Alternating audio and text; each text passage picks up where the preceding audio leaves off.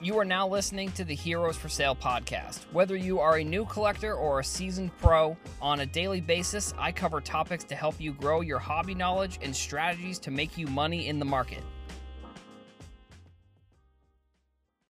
What's up, everybody? Welcome back to the show. My name is Adam. I am your host. So on today's episode, I am going to be talking about a segment that I debuted on TikTok that I think is going to be important for people who are new collectors, but I also think it's a good exercise for collectors who are seasoned in this industry.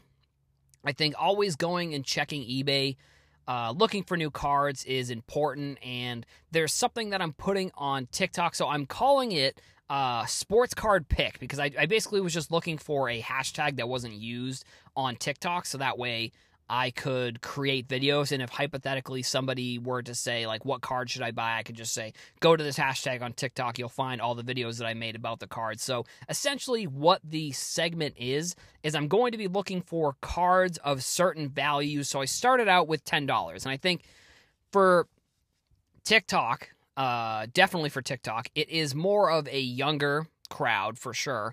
I do think that there are adults, and I think saying at this point that TikTok is a younger crowd is correct, because there's a majority of the people on there are younger, but I mean, there's regular people. There are older people. There are people who are my age in their late 20s. There's people in their 30s, 40s, 50s, 60s. It's not like Facebook where, like, everybody is on it, but it is a social media platform that it skews a little bit younger. So I think sometimes when I try and, I don't know, post about the podcast, it doesn't do as well, because I think that crowd may just not listen to podcasts potentially, but, like, realistically, if one person watches the video and sees the thing and goes and listens to the podcast, that's a win, in my opinion, for that specific TikTok that I'm trying to promote the podcast sometimes. But so the segment essentially is, I started with $10, so it was basically trying to, maybe not even the best card, but it was a good card, because I think best is very subjective, and I think there are tons of different reasons why somebody could say something is the best of something, like a card specifically. Like, it could be, I don't know, it could be the best card of a player. It could be the card that makes the most money. I'm not here to argue what the definition of best within the sports card world is, but I look at it and I say, here's what I did. Essentially, sorry. So I'm just gonna go into what I did to find the card. So the first card that I did for this segment. So if you go to hashtag sports card pick, you're gonna see that I did the Cody Bellinger 2017 Heritage rookie card raw, because you can find that card for around $45 to $50. Graded as a PSA 10, which I still think that's a pretty good value for that card, in my opinion. I like Heritage, and I think Heritage, I don't know, I wouldn't say that it's undervalued or underrated, but I do think that it is a product that may have more of a future than it does now. I think mainly because people who are coming into sports cards, if some of them are older, they may even, because I think it's 30 years, no, so 1970, I think it's either 40 or 50 years for Heritage, I forget which number it is, but they're going through chronologically and using the previous years, or maybe it's 35 years. I don't remember exactly what the years of how many years they go back, but with Heritage each year, they go back to, they're going through chronologically to throughout the years of the base top designs, and they're using that design for this product. So I think that is I think that's a pretty cool aspect, and I'll be very interested to see where the hobby is at when they, like, catch up to where we're at now, and that'll probably be whatever the amount of years. Like I said, I forget. I think it's, I'm pretty sure it's 30 or 40 or 50. I'm not even, you know, I'm going to get off that point because I'm not sure, and I don't want to, but whatever the date is, I'll be interested to see what they do. If sports cards are still around, if that product is still around, that'll be kind of cool. But so essentially what I did was I used the eBay filters, which I think if you're trying to learn sports cards, learning the eBay filters is probably one of the more important parts to sports cards in general, where I think people people should be looking at these filters at least once a day. And you should be looking in your price range. And this is also sort of a point that I wanted to make about that I'll get into actually in a little bit after I talk about the filters, was just that it's similar to sports gambling, where I just like being in the game. Like, I like having cards. Like, my budget itself hasn't really gone up.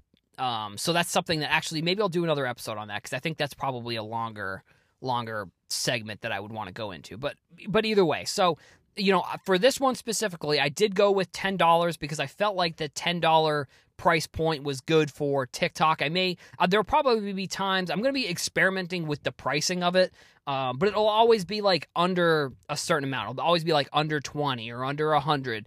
And I've talked about in the past, like, these price points and kind of where you should be looking at, or what types of cards you should be looking at. And I think for this one, if you're going 10, you really have to probably go with either your favorite player or the player you think is going to be the best in the future, and then buy one of their cards, because I just think that that's where you're going to find the most potential. I don't know if going and finding you, but you, the other way you could find potential is if you go with like a Prism rookie of a kind of an unknown name who maybe has some potential. That's another way. But I think that, like, for Cody Bellinger, I think Cody Bellinger is one of the best baseball players in the league right now, and I think he is still young. Like, he's still in his like rookie contract, if I'm not mistaken. So he's definitely going to be a player who is going to sign some sort of insane contract. Like, now he has a World Series. He already has an MVP. He's going to be playing with Mookie Betts if he signs there for long term. And then there's rumors they're going to get Nolan Arenado. So, like, the Dodgers are, they're sort of creating almost like a dynasty in baseball, and they're really, because I don't understand how more teams don't figure out a way to do this. Like, I don't understand how more teams aren't trying to figure out how to just buy, buy good players. Like, it doesn't make much, like, buying players that are like Mookie Betts or like a Cody Bellinger or, I mean, like a Nolan Arenado for that point as well. Like, I don't see how more teams, and I understand LA is, that market is basically made for that, because it's one of the biggest sports markets in the world, potentially, I would say, like, based off of how many teams they have and all the money that they have in that industry. That is probably one of the biggest sports markets, like I said, probably in the world. So, you know, they obviously have that opportunity to do that, where someone like the Tampa Bay Rays probably doesn't have the opportunity to go out and buy, like, essentially pay for a Nolan Arenado, even after they just signed Mookie Betts to one of the largest contracts in baseball history. But so if you are buying, these types of cards, like the $10 cards, I think realistically you're not looking for huge amounts of returns. Like, realistically, I think if this card goes to $30 or if it goes to $25, that's going to be a win for like a $10 card. Like, I don't think, unless you're getting a player who is like some unknown name right now who becomes a top 5 player, like, hypothetically, if you, then I don't know if this is really possible, but, like, look at what happened with Giannis. Like, Giannis wasn't like a highly touted prospect. Like, if you could find a player that's maybe like Giannis, and that's going to be tough, because, like, nowadays everybody has a prospect that they like, and every prospect essentially has a pretty decent-sized market, because everybody's trying to find the next guy. So, like, you really got to dig deep if you are looking for some sort of player who is, if you really got to dig deep if you're looking for some sort of player who you think is unknown, because at this point, no prospect, in my opinion, is really unknown in basketball, because of the amount of players there are, and because of where the market's at and how people want to prospect and how they want to buy these cards. It's going to be hard to do that. So it is an option, but it's going to be a lot harder, in my opinion. So that's why I'm focusing on, like, Bellinger, who I think is one of the best superstars in the league. And then, I mean, Heritage, in my opinion, I think is an undervalued set. And yes, it is cheaper. And I think, yes, it's going to take a little bit longer, because I thought I guess it's not a set that has really blown up yet, and I expected it sort of to, but it hasn't. So I don't know what you, I don't know if you look at that and say, well, when is it going to happen? Like, is it going to happen 10 years? Is it going to happen 5 years? Like, I don't know exactly when it's going to happen, but I think eventually one day baseball, it's really going to, I think it's going to have to come down to if baseball can like step up and figure out a way to make the league more popular, then I think that's when you're going to start to see baseball products be more like basketball products where it's harder to find all of them. All of them basically have value. Like you're really not getting by with any base rookies that are just kind of throwaway cards. Like all of them are very popular. So that's where I kind of see. And I mean, I think that baseball could do it if they make the right steps, but I also think they could kill the league, honestly, in 10 years if they aren't careful with how they use media, how they distribute media, all that type of stuff. And I know I've talked about that in the past. So I look at like the Heritage card and I say, I believe that the league could make a change, and that's why I think this card specifically is going to be one to take a look at. And, you know, I think it's not... I know I've talked about in the past, like, I try and create content around cards that I think are good that could help a collector, and I think this one specifically, no, I think the concept itself, I think is going to be, it's going to be something that I hope people don't just go out and buy the card. I hope that they do their own research for the card, and then maybe they use the filter, and maybe this is another step that I have to do for the content itself is talk about the filter, because I'll go in and basically, I did like 5 to 10 because I was looking for on the higher range of these cards. And then I think I did sold listings, and then I'll scroll through and I'll find cards that are interesting, and then I'll search for the card and make sure that that one wasn't like an anomaly. And I mean, this Bellinger card has sold in the $12, $11 range, but if you're patient, you can definitely find this card for under $10. I'll just put it that way. And I think I want to, this segment, the sports card pick, I'm pretty sure it's going to be a weekly segment on the podcast as well. I think it's more organic than I think the hype profile was the other idea that I had for a segment. I think there was another one that I had that I forget what the name of the segment I want to call it was. But I think on the podcast, the card pick essentially is going to be one of the segments similar to what I did on Monday with the card, with the buy or sell. This one's just going to have more information essentially on specific cards and prices, but it's going to be like, I'm going to start with 10, and I'm probably going to do 10 a couple times, and I don't even know. It honestly, it may even just be like an episode that I do a week, because I don't know how many times a week I'm going to be posting the video that's like on the sports card pick. Because I also think, I mean, like I said, these segments. This is one. So the segments and stuff that I'm trying to create is I'm trying to create it so that way, if I hypothetically want to get like advertisers and stuff like that, I have something that I can say, do you want to sponsor this thing, and not just do you want to sponsor the podcast? Do you want to maybe do a smaller sponsorship? It's a business. It's a business move, in my opinion, that I kind of am taking from what Barstool does. And I talked about Barstool being one of the most important media outlets, sports media outlets in the industry right now. And I know some people don't like it, but I think you have to look at it and say, in my opinion, if you're listening to like Erica Nardini, who's the CEO, does a podcast, and she interviews people and she talks about like the business side of the content, which if you're a content person, so it's the Token CEO is the name of the podcast. You 100% have to check out this podcast, because it has, I mean, tons of great information, and it really, she does a great job at breaking down a lot of the like questions and a lot of the stuff. And I think one thing that Barstool does that's really good is they're good at creating media entities, I think, if that's what an IP is sort of how she has described it. But they're good at creating these types of things where you can bring an advertiser in, and you can say, do you want to sponsor the podcast, or do you want to sponsor the segment? You know, it's all together there essentially, and that's sort of where that's one conscious reason why I am sort of trying to create these segments a little bit more. So just so you know, I mean, I don't think it's.